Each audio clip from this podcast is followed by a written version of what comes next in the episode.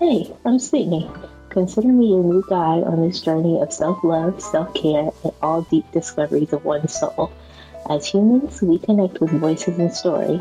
We learn from others' experiences even when we're not quite ready to tackle our own. I wanted to start this podcast as a way to help myself and others heal through storytelling and authentic shared experiences. The idea for this podcast came about in 2019 after having a conversation with a friend about how the question, How are you? has lost its genuine nature in today's everyday conversations. On the How's Your Soul podcast, I sit down with my peers to discuss life, the ups, the downs, and all its crazy twists and turns. The only rule I have for my guests you can't say I'm good.